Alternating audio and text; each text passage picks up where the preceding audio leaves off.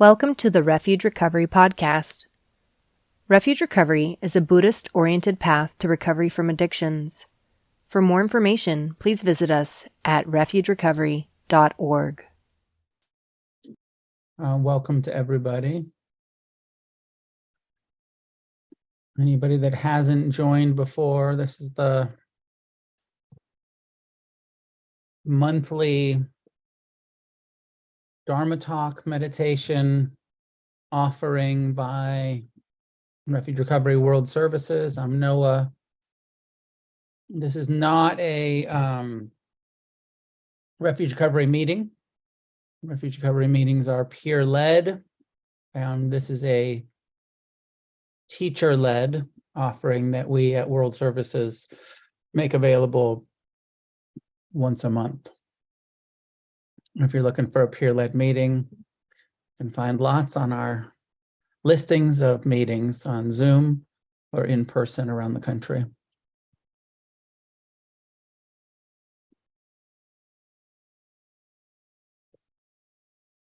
So I think that tonight I was um, running a little bit late. I feel a little bit scattered. I'd like to just start with a meditation. I'll offer some basic mindfulness instructions and then we'll have some conversation after that. So find a way to sit that's upright, relaxed. And we'll jump right into sitting meditation, posture that feels sustainable, comfortable, at least to begin with. Allowing your eyes to be gently closed.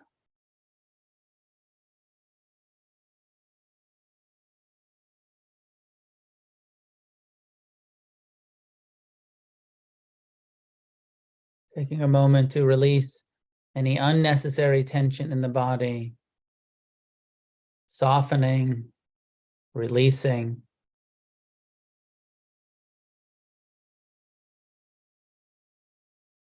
And bringing an attitude of kindness, of friendliness, self-acceptance to ourselves here and now to the body, the heart, the mind.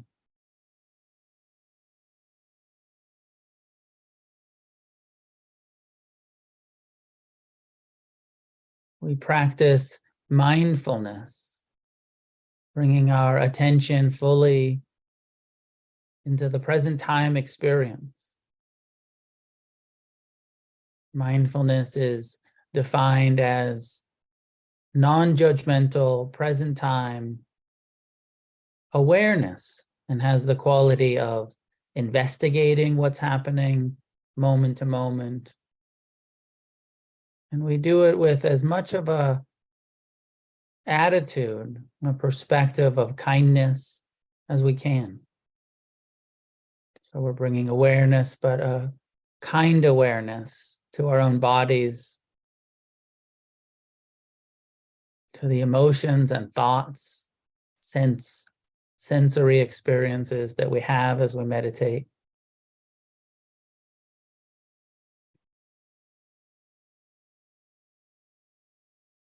Spend the first few minutes being mindful of the breath. Breathing in, feel the sensations the breath creates as it enters. Breathing out, feel the sensations, how they're different from the inhale as you exhale.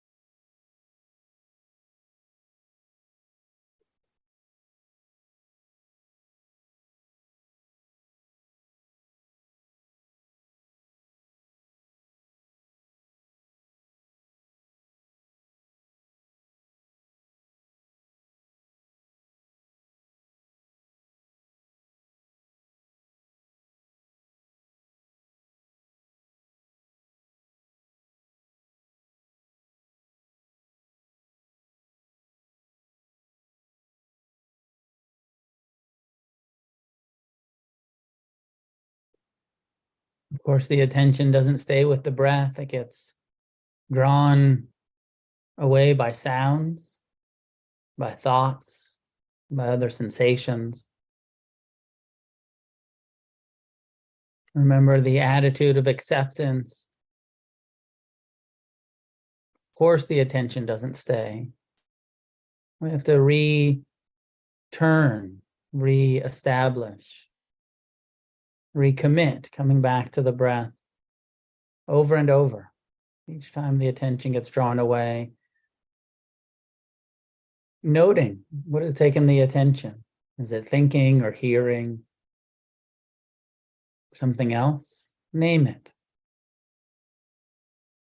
Trying not to create an adversarial relationship with the mind that likes to think, plan, remember, hope, fear.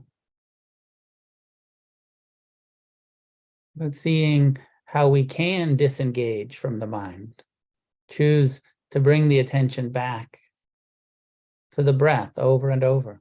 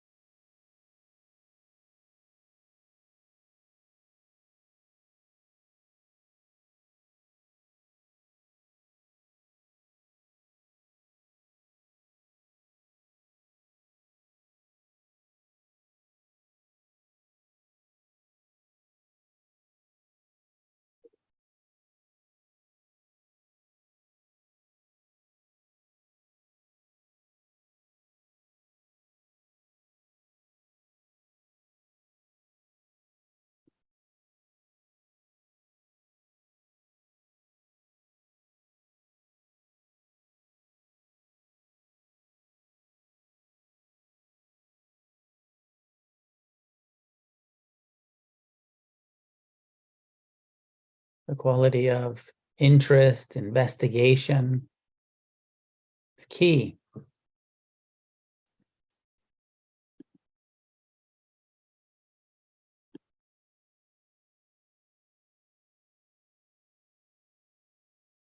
Even just with the breath itself, investigating what's the texture, temperature, duration of each breath.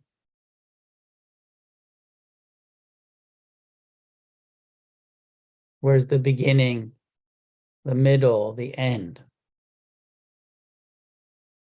of the inhale or the exhale?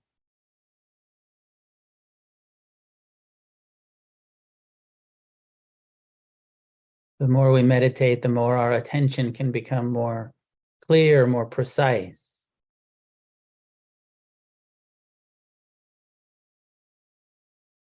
Waking us up to the constantly changing nature of sensation.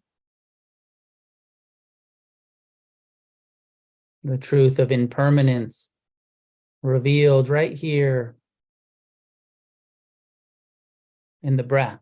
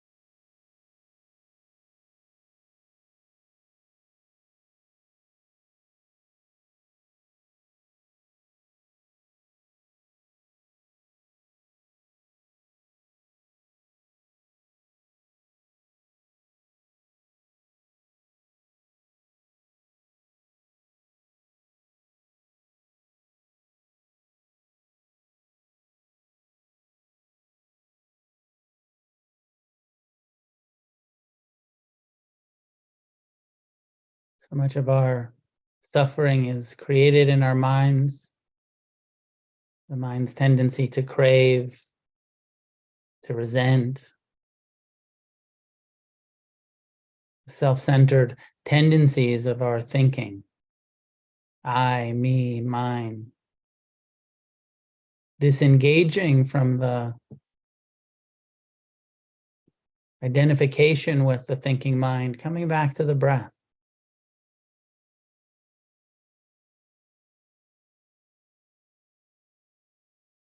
We're not stopping the mind from thinking, but we can not pay so much attention to what it's doing. Give your primary attention to the body's experience of breathing. Let the thoughts be in the background. Over and over, disengaging. Over and over, coming back to Am I breathing in or out? What's it feel like?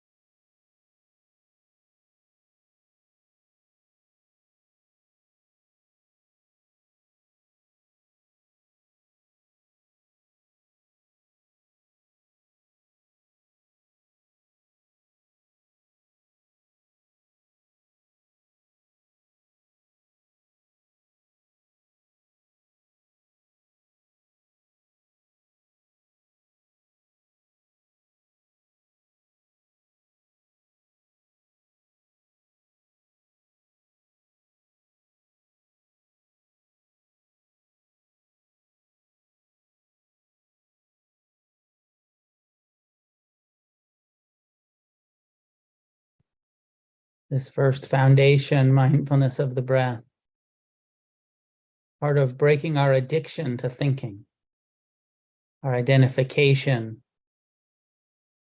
with habitually obeying our thoughts and emotions.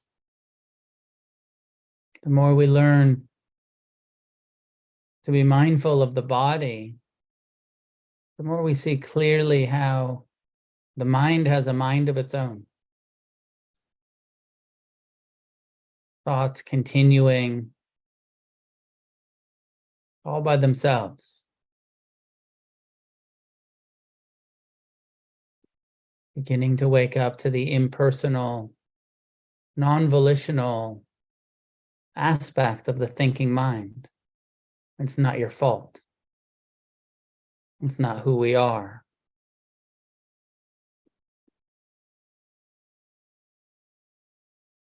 But it is part of our human experience we all live with the thinking mind that creates so much unnecessary suffering. And when we obey it, when we believe it,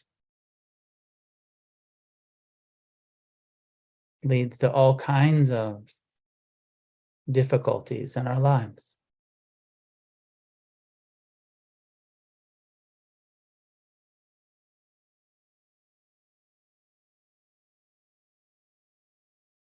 Take refuge in the breath, in the present time experience of sitting and breathing, letting go of the past and future.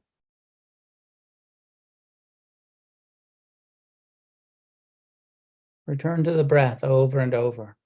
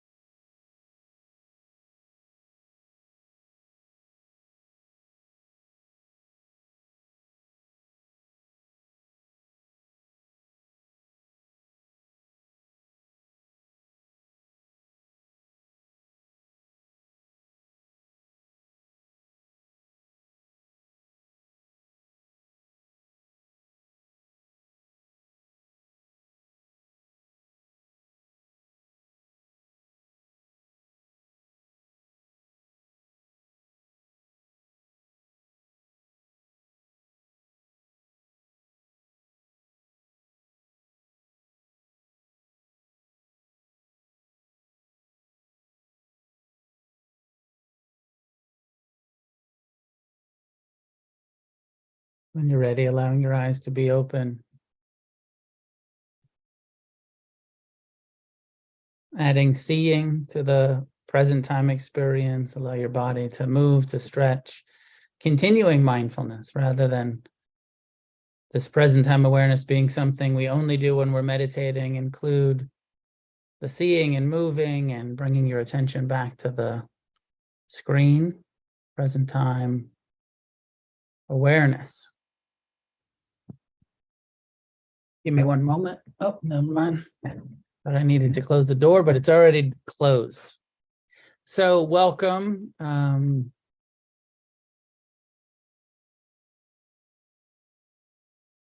I don't have a topic tonight. You get to decide what the topic is. So reflect a little bit. This is the um, opportunity to discuss anything about Buddhism. Um, and you know, refuge recovery, of course, is is Buddhism, and we, you know, most most of the basics of Buddhism are included in our refuge recovery program. But as you start to practice and maybe study and reading some some of the Buddhist literature, maybe some other books that are out there, even just within the refuge book, uh, maybe some questions that come up about how to how to practice or how to understand or uh, you know things you've heard uh, are Buddhism and how do they fit with what we're doing and refuge recovery. So for tonight, you know, we've got a half hour or so for just some dialogue, some questions, some topics that you would like to uh, discuss, hear about, ask me questions about. I'll do my best to share what I know, uh, my perspectives and understanding of Buddhism. So any any questions, and in order to ask a question, you go to the reactions tab, I believe, and then you raise your hand and a little hand will go up on the screen and then I can call on you. So reflect for a moment. What is it about Buddhism, meditation, um, that you might like to discuss tonight?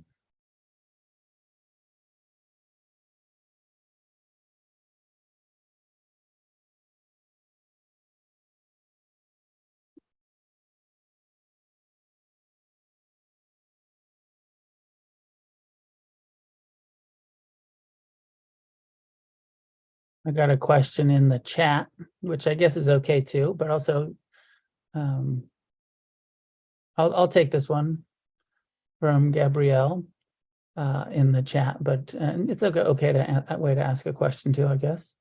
Um, it says, I would really love to hear you talk about fierce compassion in terms of how to add that protectiveness and accountability in addition to holding gentle, caring space.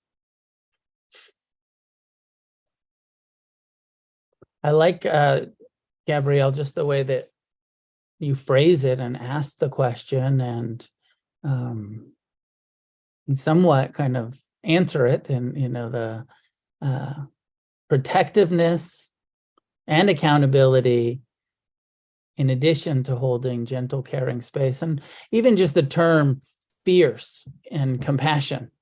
Um, i remember when i early you know heard uh, heard about fierce compassion because my own sense, and I think the general sense of compassion is that it's not all that fierce, that compassion is, I don't know, soft or vulnerable or uh, real loving or real uh, kind. Um, and it is all of those things.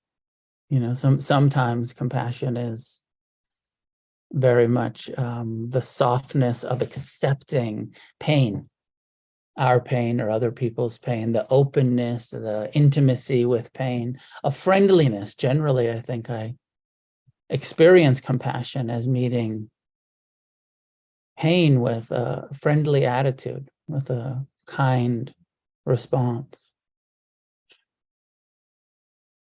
This is talked about a little bit more in um, Tibetan Buddhism. They talk about fierce compassion.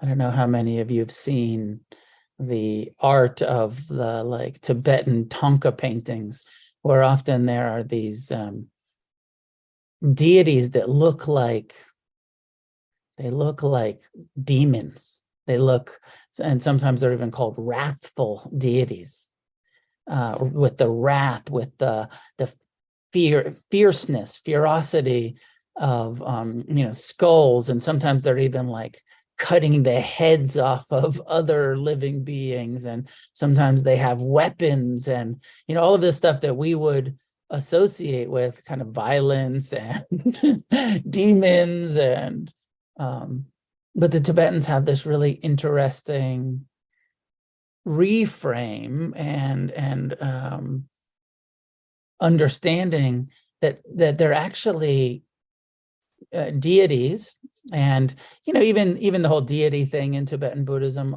ultimately it's supposed to be uh, aspects of our own mind that they're not so much external uh, beings as much as aspects of the human condition. And so that art is this beautiful representation i, I find it quite beautiful um, of the fierce that sometimes compassion is uh, needs to be strong needs to be vehement needs to be um, fierce in its response to suffering in its uh, response to ignorance in the world that we can't uh, there's sometimes an, a danger of our kindness or our compassion or our becoming complacency or becoming um, ineffectual. And the Tibetan saying actually, actually, sometimes we have to work incredibly hard to respond incredibly fiercely in a wise way to oppression or to ignorance uh, that sometimes it's uh, the conflict that's necessary is about holding um, ourselves accountable, holding other people accountable in whatever ways that we can. So uh, again, I, I like you know the way you asked it, Gabrielle, around the terms of uh, how to add the protectiveness and accountability uh, to holding the gentle, caring space. And it's not that i can truly uh, answer how we do that but that this just that that's part of the goal. That sometimes we think of compassion as just the gentle holding of each other's pain of our own pain of each other's pain but that there is also this um, willingness to be protective and to hold ourselves fully accountable, hold other people accountable. Now, anytime we talk about compassion, whether it's fierce compassion or uh, gentle compassion, it always has to be balanced. And especially when, I think when we start talking about accountability, has to be balanced with the understanding of equanimity.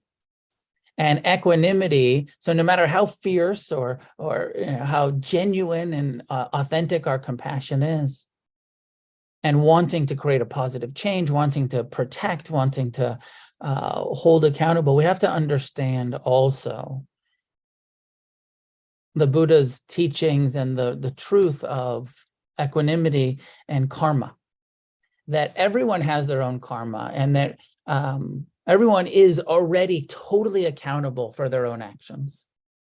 And that the happiness or the unhappiness that we are experiencing that anybody's experienced is based on how we're responding to what's happening. You know probably know this from the refuge equanimity meditation which is a companion to the compassion meditation. In compassion we're trying to develop friendliness towards pain and uh, caring towards each other's pain and in equanimity, we're saying, like, I care deeply, passionately, fiercely, but also I understand in equanimity that I cannot control anybody. I can't end anyone else's suffering. I can hold you accountable in you know word and in deed and and all of that but ultimately you are already accountable for your own actions and your happiness or unhappiness depends on how you behave, not my wishes for you, not my compassion. Um, so I find it a little tricky to talk about, but we do have to look at both sides. And I think that um, there's a danger of us taking on too much responsibility for other beings and the kind of trying to hold each other accountable. We have to understand, we have to have the humility of understanding our limitations. There's only so much we can do. We can be honest, we can have good communication. Um, you know, for instance, when you're mentoring someone in, in refuge, you can give them all of the good assignments.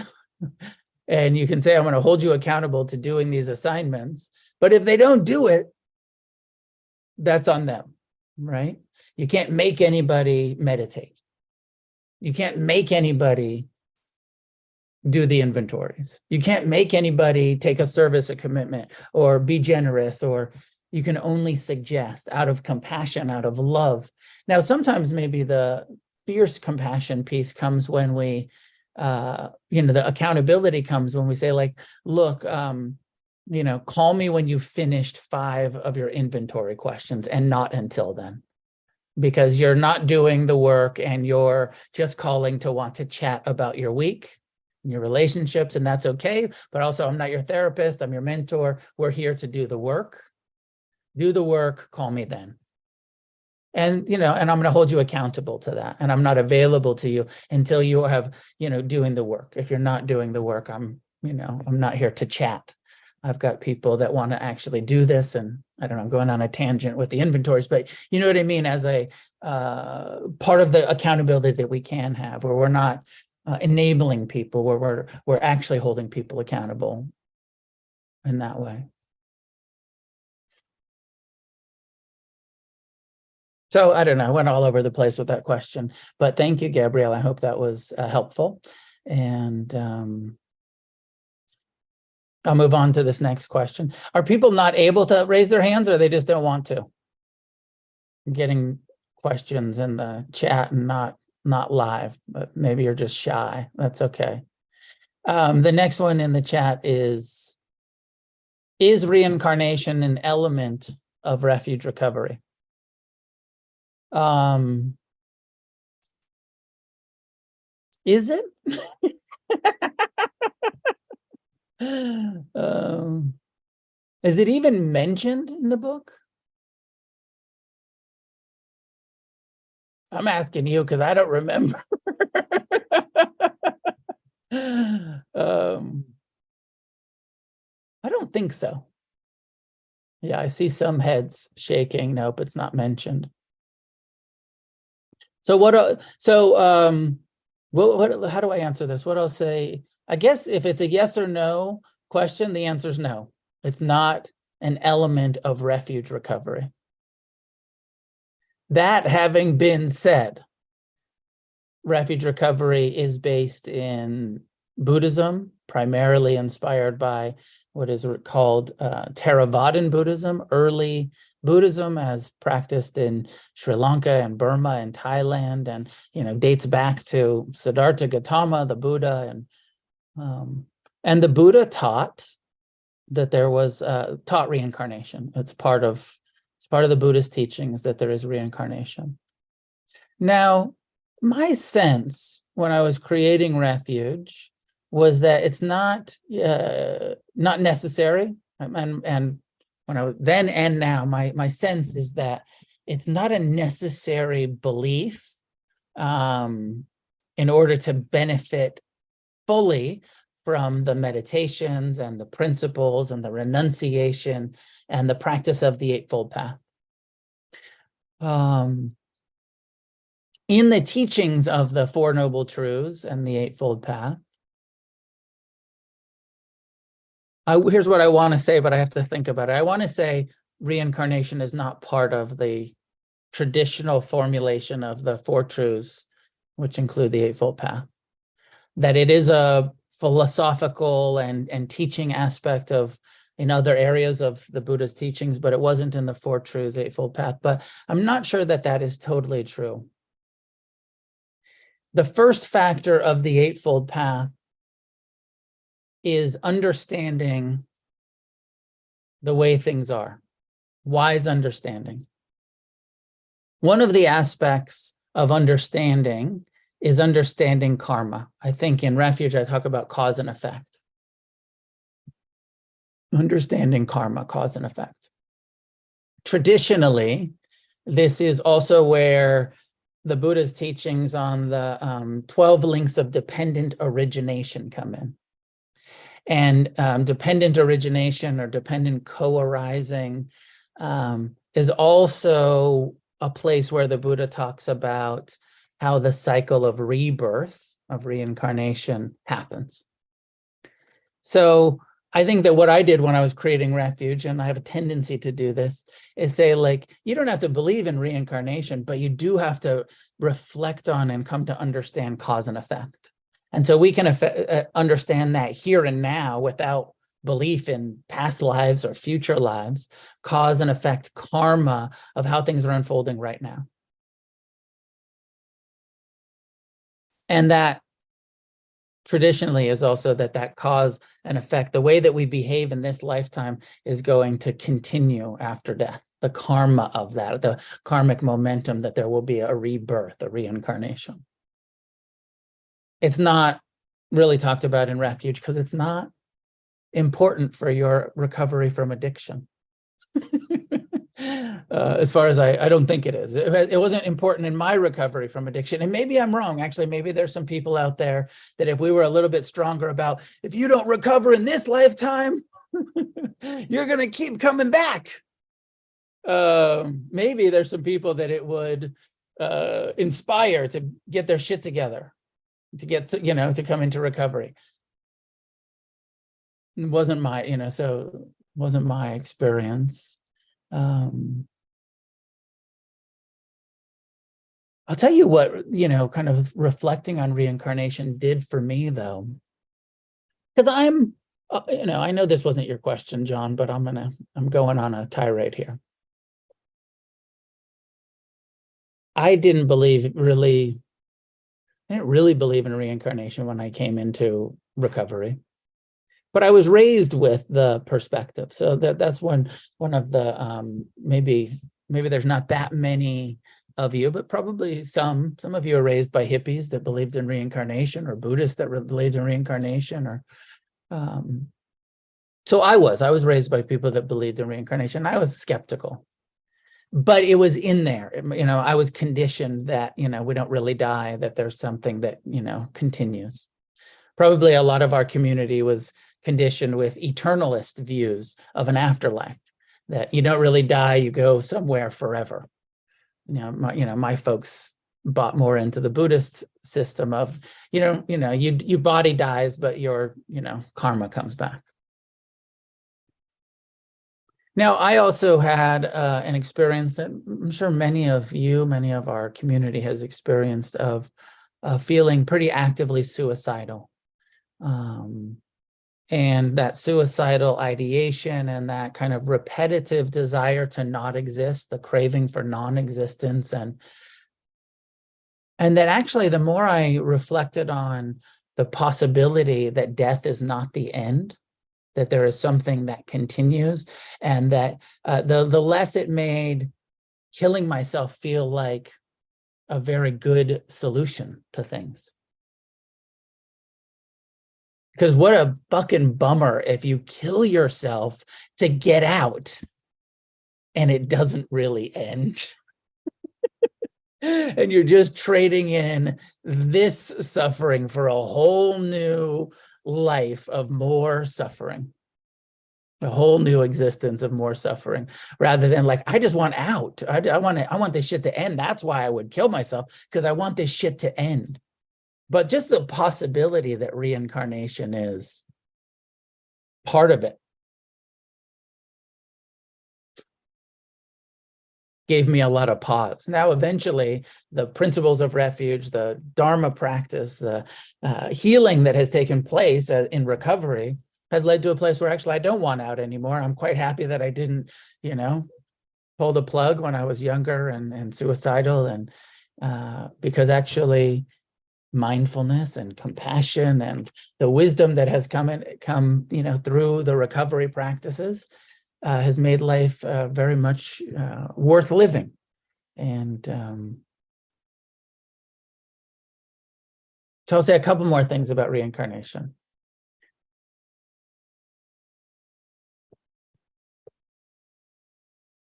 I talked about dependent origination a minute ago. Dependent origination is this model, this map of when we are ignorant and we are being driven by our craving and our clinging that leads to suffering and death, that that just leads to another birth. And then ignorance and clinging and craving and death, and then another birth, and then ignorance and craving and clinging. So dependent origination just says like there's this cycle now, a lot of Buddhists are, you know, this is reincarnation.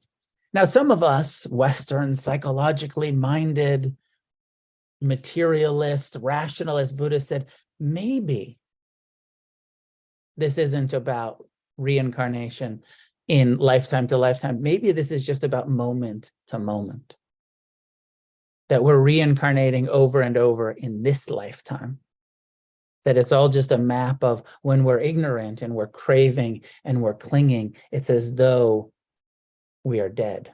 But when we are wise and we are meeting our pain with compassion and the pleasure with non attachment, and we're not coming from a place of ignorance and confusion, that's what it is to actually be incarnated, to actually experience wisdom here and now in this lifetime.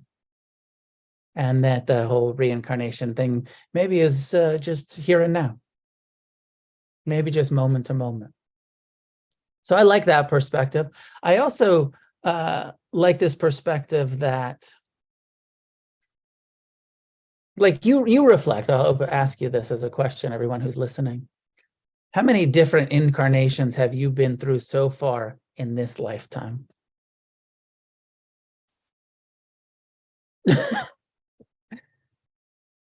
I mean, you know, did you have an incarnation before you became an addict? Was there a, a, a, you know, when you were a kid?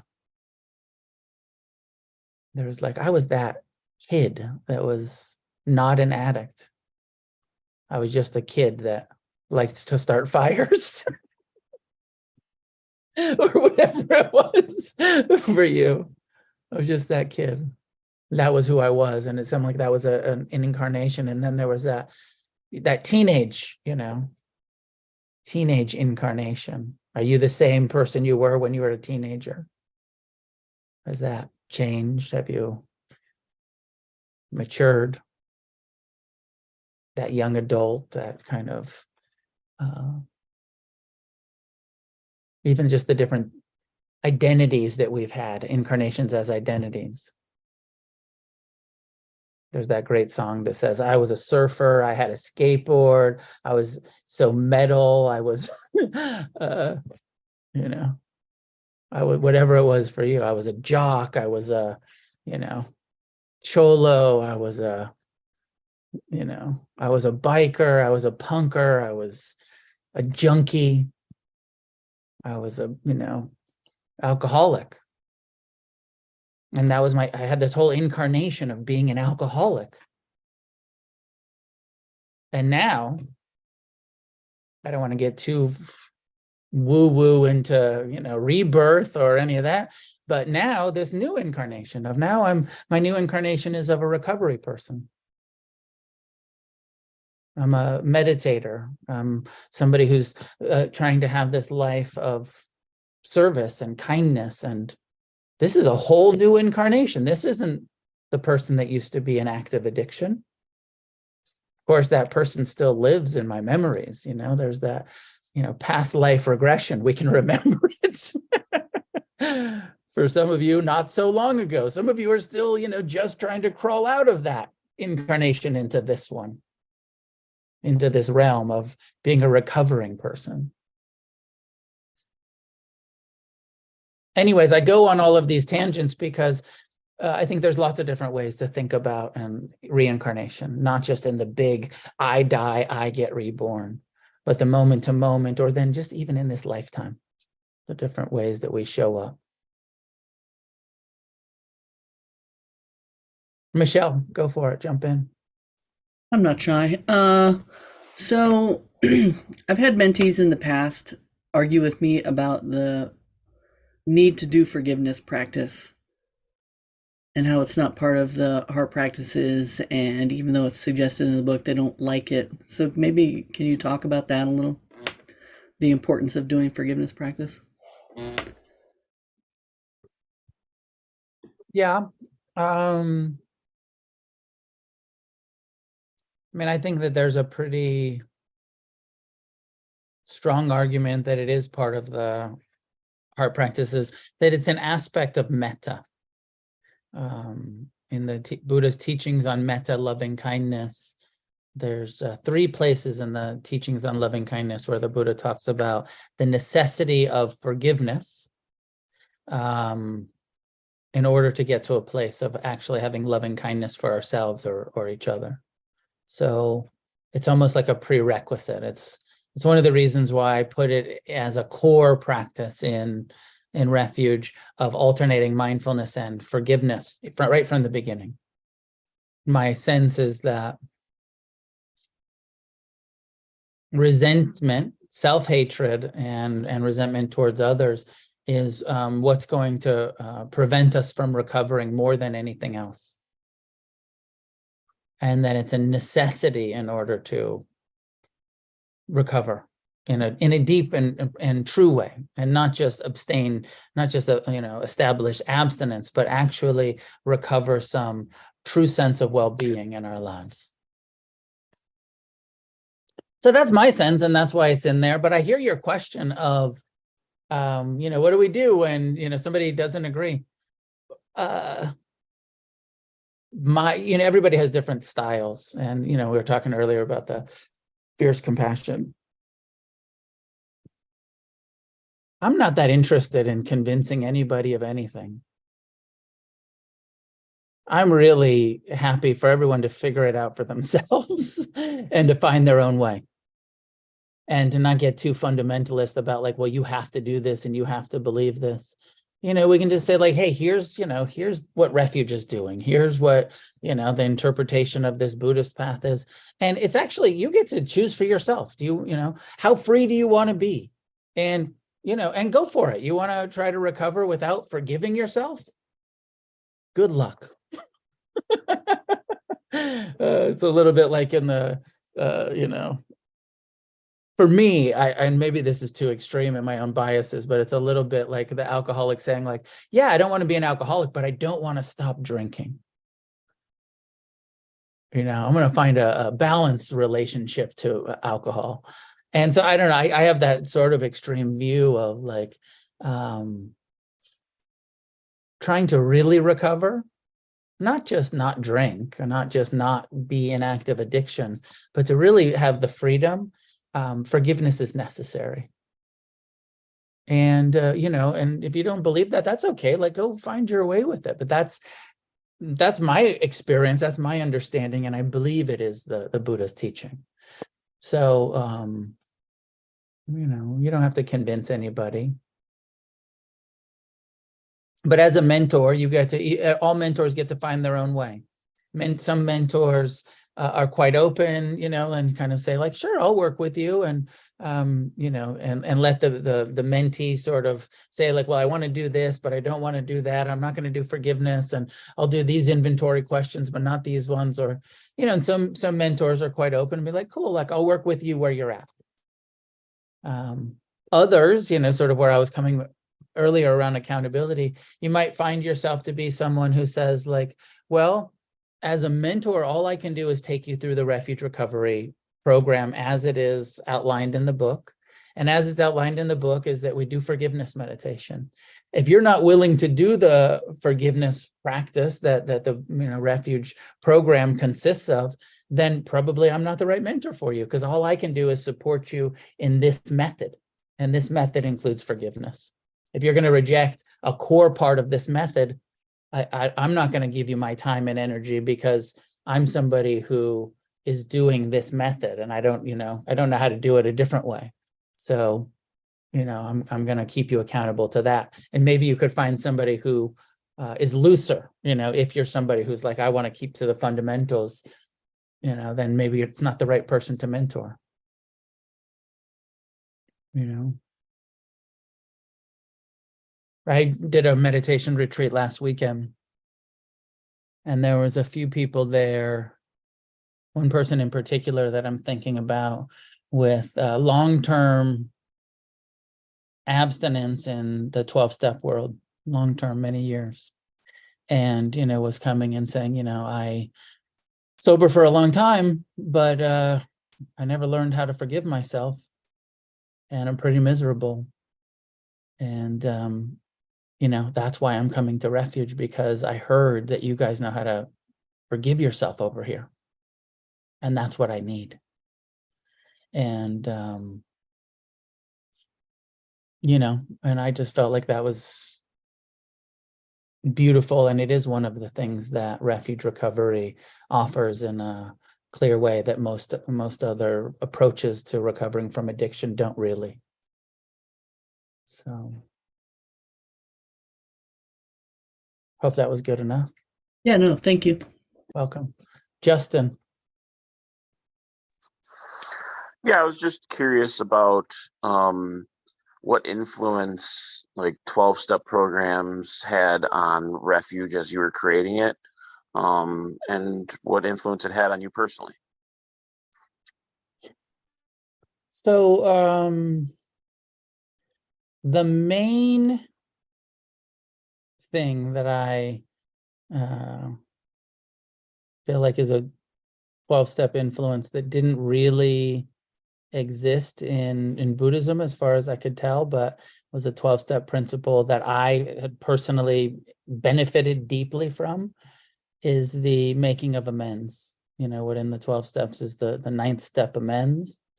And um, in Buddhism, there's more of a perspective of like you have your karma for your past harms that you've caused, and you own that, and you purify your karma through positive action.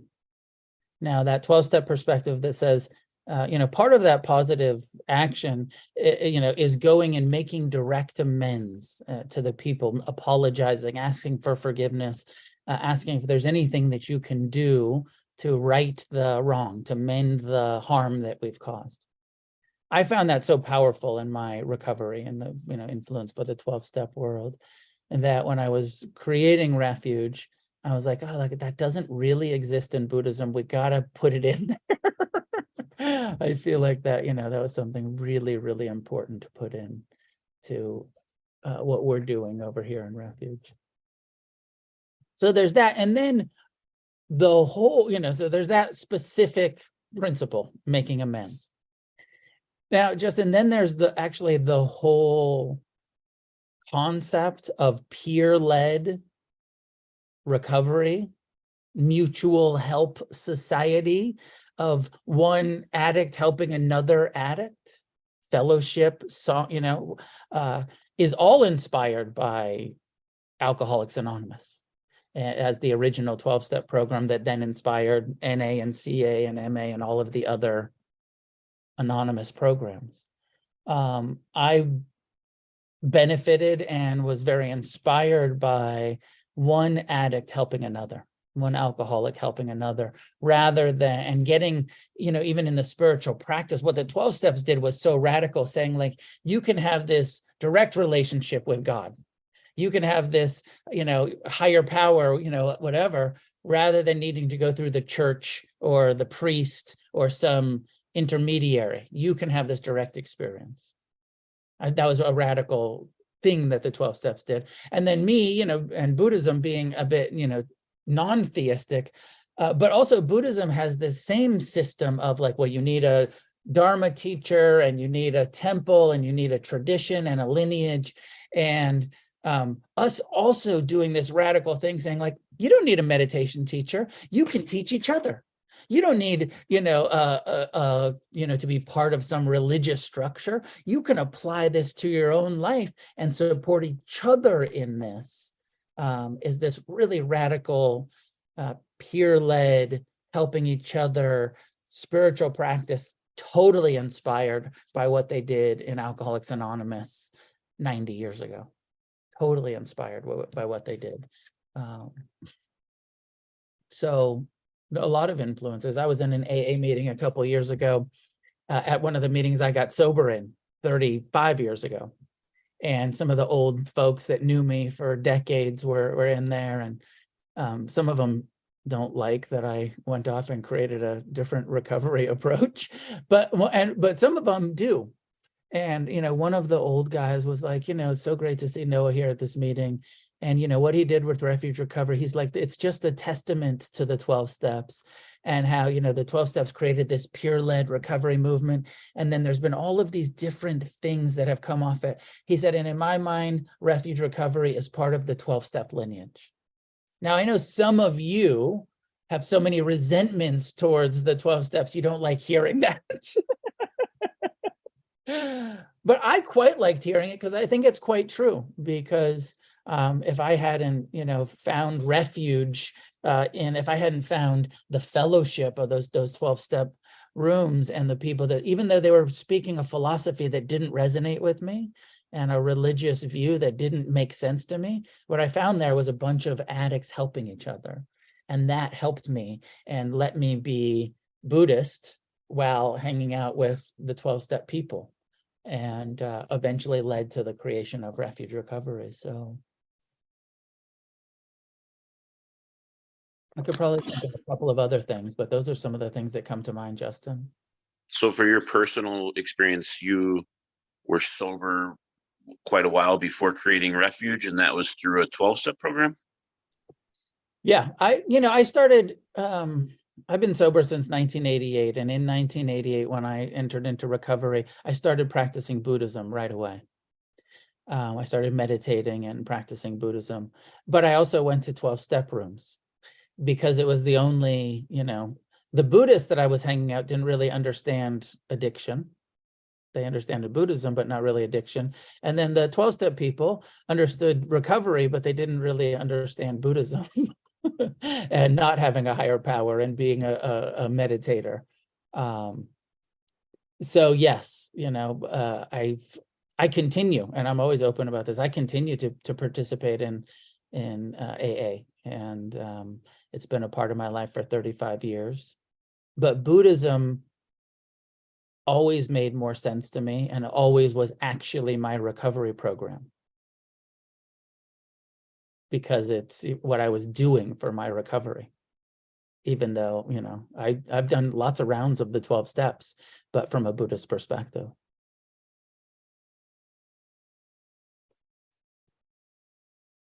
Last one, Donna. Hi there. Um, this has been so great and enlightening. Um, no, but uh, I think it's kind of piggybacking on Justin. With I had a friend who's recently started AA, and I'm trying. I'm just saying, hey, there's also something else because what he came to me to say is that he really has a problem saying, I'm an alcoholic, and and he's taught he's seeing people who've been there 35 years and they're still it's almost like it's keeping you like what is the view that's different because it's almost like it's he's they're keeping in constant suffering of that. And i love what you said about incarnating. And there was a time in our life when we weren't addicted. And you know how i love when you said recovering a recovering person as opposed to i'm an alcoholic eh, owning that. I mean i'm just confused on I, I and i don't know enough to really know what to say to him or even to understand it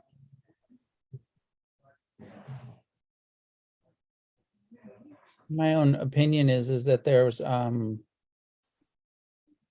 there is some benefits to all of us. It's even in refuge you know the first truth. Uh, accepting admitting acknowledging doing away with any shred of denial about the fact that we've become addicts. It is our first step also. We don't um you know introduce ourselves in that way or take on that identity as you know the way that we introduce ourselves or or this identity of well who i am as an addict although although that is true about us. And it was probably really radical and um you know liberating for those people uh, you know in the 1930s and 40s to admit that they were alcoholics and to actually introduce and to take the shame away from being an alcoholic and say my name's noah and i'm an alcoholic. That was probably really you know groundbreaking when there was such a stigma and such so much shame around it. So they were kind of owning it. And then it just became the thing and here we are 90 late 90 years later um, you know and no matter how long you've been sober you continue to introduce yourself and name your you know i've even i even have been to some meetings where they say what's your name and what's your disease?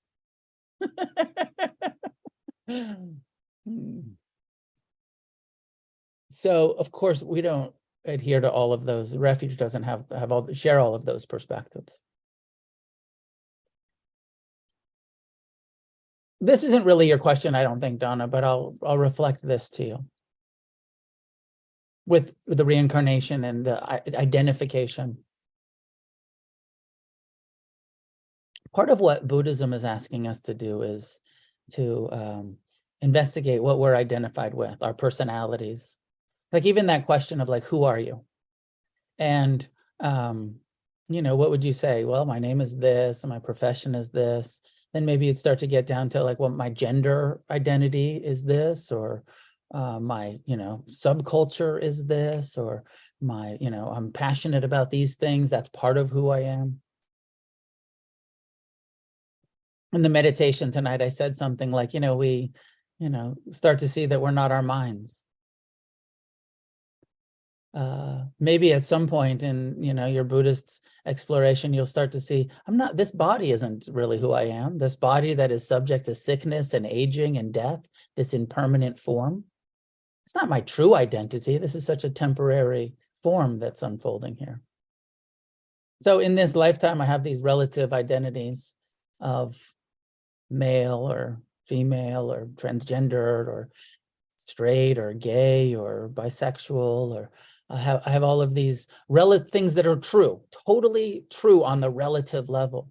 But ultimately, I'm not my gender, I'm not my uh, sexual orientation, I'm not my race or my uh, you know religious upbringing. You know, I'm, uh, none of those things are actually who I aren't my true self. That's not who I really am. Those are just conditions of this lifetime. Likewise, being an addict, being an alcoholic, you know, your friend's question about like, do I have to keep being, uh, you can understand it on a relative level. Yeah, on a relative level, like you're an alcoholic, you're an addict, whatever. It's not who you really are, but it's part of what's happened in this incarnation. It's not your true identity. It's, you know, you don't need to, uh, but it's part of the experience in this life. And one of the good things I think of remembering in the way that they do over there, remembering that we're alcoholics or addicts, is to remember that we don't get to, you know, we don't return to using. We don't return to, you know, like I'm an alcoholic, therefore I don't drink one day at a time, all of that. I'm an addict, therefore I don't engage in that stuff. And that there can maybe be the danger over here with what we're doing one of their their critiques of us might be like hey you guys are going to forget. You don't even uh, you know introduce yourselves as addicts. You might forget you're an addict and think that you can go do some psychedelics and call it psychotherapy just thought i'd throw that diss out there for anybody who's thinking about using psychedelics as uh, treatment anyways, I'm gonna I'm gonna end I'm gonna end there. Um, I hope that was helpful, Donna, and everybody. Good to see you. You know, with something like this where it's a Q and A, some of it's traditional Buddhism, some of it's my views and opinions. I hope that it's helpful. I I ask you to um, not believe a word I say, but to reflect on it and to find out for yourself what's true You know, I, I don't at all want to be the ultimate authority or demand any sort of faith from anyone. Um, I share my experience, my understanding of Buddhism. Uh, you know, you get to find out for yourself what's true for you. And this is the spirit of the Buddha's teachings of the Dharma is that we all have to find out for ourselves and do the work for ourselves. So I, I you know, end with that.